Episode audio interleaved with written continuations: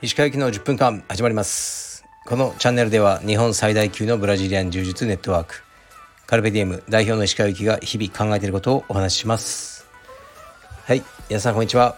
いかがお過ごしでしょうか。本日は10月の20日ですね。早いです。で今日は朝10度ぐらいしかなかったんですかね東京は。ですごい寒かったんですけど気持ちがいい天気で。で今はすごく晴れてますね。いい天気です。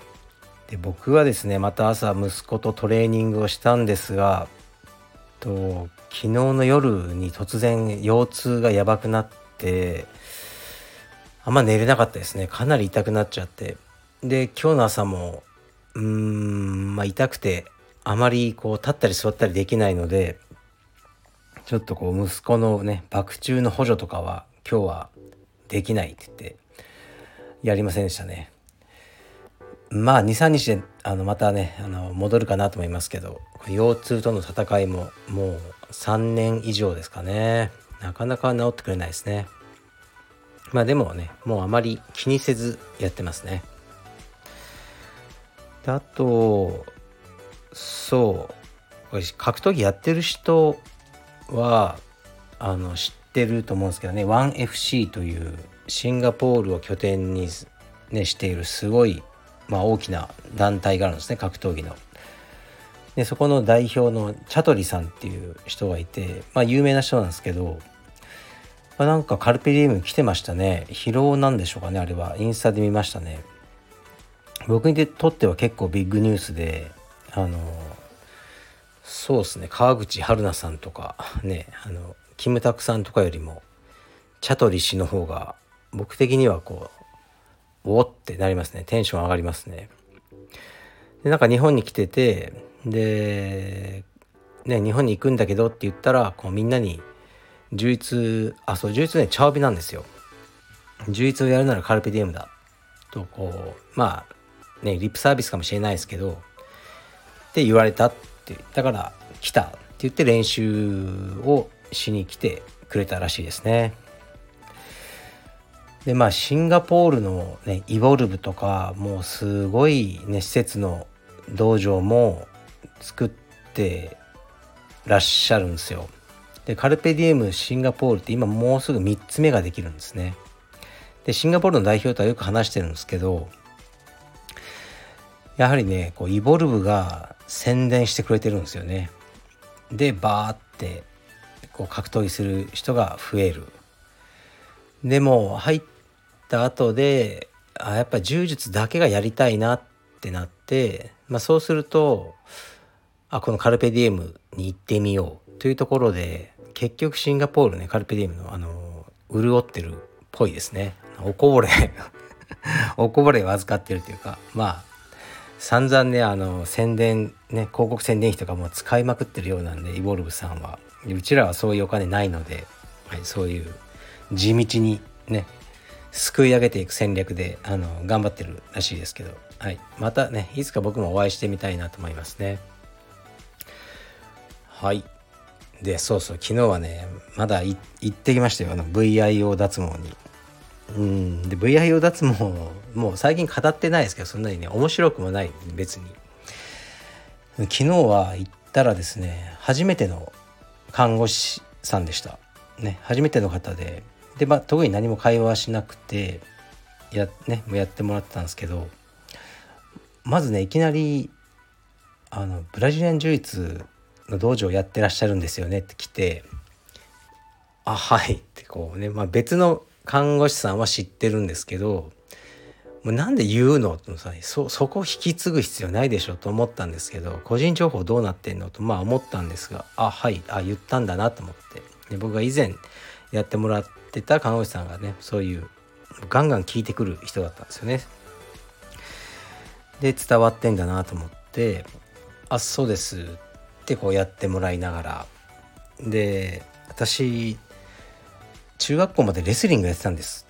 でレスリング一家でお父さんもで兄弟3人でレスリングこうやってましたみたいな「あそうなんですか」で結構ね知ってる共通の友人的な人の名前も出てきて「何々さんよく、ね、大会で会ってました」とかねこう言われながらこうね全裸で VIO にレーザーを当てられまくるという状態でしたね昨日は。なかなかねあのハートが強くなりますね。うん。昨日もねほんと痛かったですね。痛かったけどもうそろそろ VIO に関しては終焉を迎えるんじゃないかともうこれぐらいで終わりでいいんじゃないかなというレベルまで来てますね。はい。というわけでレターに参ります。あ、そうそう、またね、いつもレターに行く前に思いつくんですけど、昨日のあのね、ポルシェのポッドキャストは聞いていただけたでしょうか？ね、あの結構面白かったと思うんですが、後編は、えー、昨日のが前前編ですね。後編は来週の水曜日に公開されますので、またよろしくお願いします。であそうねこれまたねレターもあったんですがじゃあどうなったんだとねポルシェ911を買ったといきなり妻にこうね今まで言ってなくてね34ヶ月秘密にしてたんですけど言えなくて言えなくて夏って感じですね。あの言ったんですよ。奥さんのテンションが高い時にちょっとね言わなきゃいけないことがあるんだよって言って車の中ですね。え何？あんた何したの？今度は？ってもうすぐに気づかれていや何したっていうよりか担当職員に言うとポルシェをね予約したんだよ。って言って。最初は「え？え？何？何？何言ってんの?」って言ってたんですけど特に僕も何ももう語らず、ね、そんなに。でまあ彼女はうんもうね今までもいろんなこと何でも許してきたしパパが気持ちよく仕事ができるんならいいんじゃない？それが一番。って言ってくれました。その時いい女だなと思いましたねはいありがたいですそういう考えをしてくあのくださるのはそうまさにねあの僕がもう働く気がなくなったら全ては良くないですよねで働く気を起こしたかったっていうのはあるんですよね。はい。というわけで頑張って仕事もしなければならないなと思ってます。はい。じゃあ、レターいきます。レター、レター、レターです。えー、っと、はい。石川代表、こんにちは。私がカルペディエムに入ってから、各支部のメンバー、かっこ強い若手、かっこ閉じは変わっていないイメージですが今まで多くのスタッフの方々は抜けたり入ったりを繰り返したのでしょうか？強くなるということを考えるとカルペディエムのスタッフは非常に恵まれている環境だと思います。よろしくお願いいたします。はいありがとうございます。確かに最近は出入りが少ないですね、まあ、コロナのせいでこう良くも悪くも業界が動いてなかったというのはありますね。でそうカルペディエムの青山に関してはうんもう辞めたやつってほとんどいないんじゃないですかね。独立したのが玉木剛。そして岡崎公也。は独立しました。で新しい人が入ってきてなんか辞めちゃったっていうのはない気がしますね。でそうカルペディウムのスタッフが恵まれてるかどうかっていうのはこれも分かんないですね。僕が言うことじゃないじゃないですか。から最近もうちで働きたいとかいう人がいたらその条件とかあのはもちろん話すけどそのどういう仕事なのか仕事を楽しいかどうかとかは、まあ、今いるスタッフに聞いてくれって言ってるんですよね。それが正しいですよね。僕が「いやこれいい仕事だよなんだこうだって言ってもまあねいいこと言うしかないじゃないですか僕はだから今働いてるやつらに聞いてくれっていうふうに言ってます彼らがどう思ってるかは知らないですがこう突き放してるわけじゃなくてあまりこう考える必要がないんですね。もう人みんな違うじゃないですか考えが。ね、安定が欲しいやつ、ね、ただ強いやつとあの、ね、練習できればそれでいいやつ、ね、でもっと金銭的に、ね、余裕が欲しいやつ。とか、ね、自由が欲しいやつ、ね、時間に縛られないことが好きなやつとか。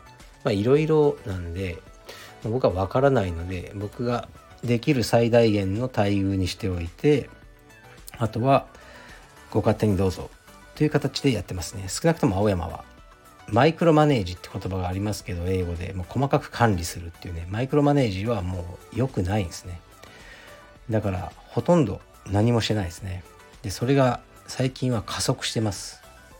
でレターであの時と飛鳥さんは元気ですかっていうね最近話題に上がりませんがっていうレターがねあったんですけど元気ですよ。で僕はね会ってないんですよ。ほとんど道場にもう行かなくしてるんですね。だから会わないんですけど元気にしてるはずです。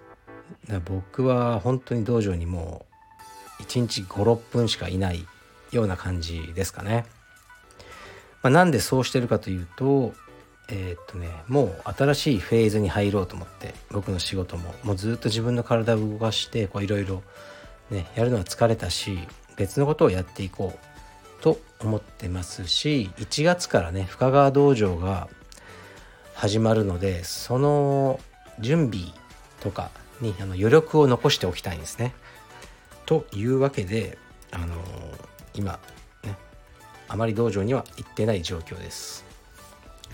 で今ね話題に上がった 深川道場なんですけどね深川道場はねまだえっとねまだこうメインのインストラクターがいないんですよね。いないというかね正直に言っていいですか？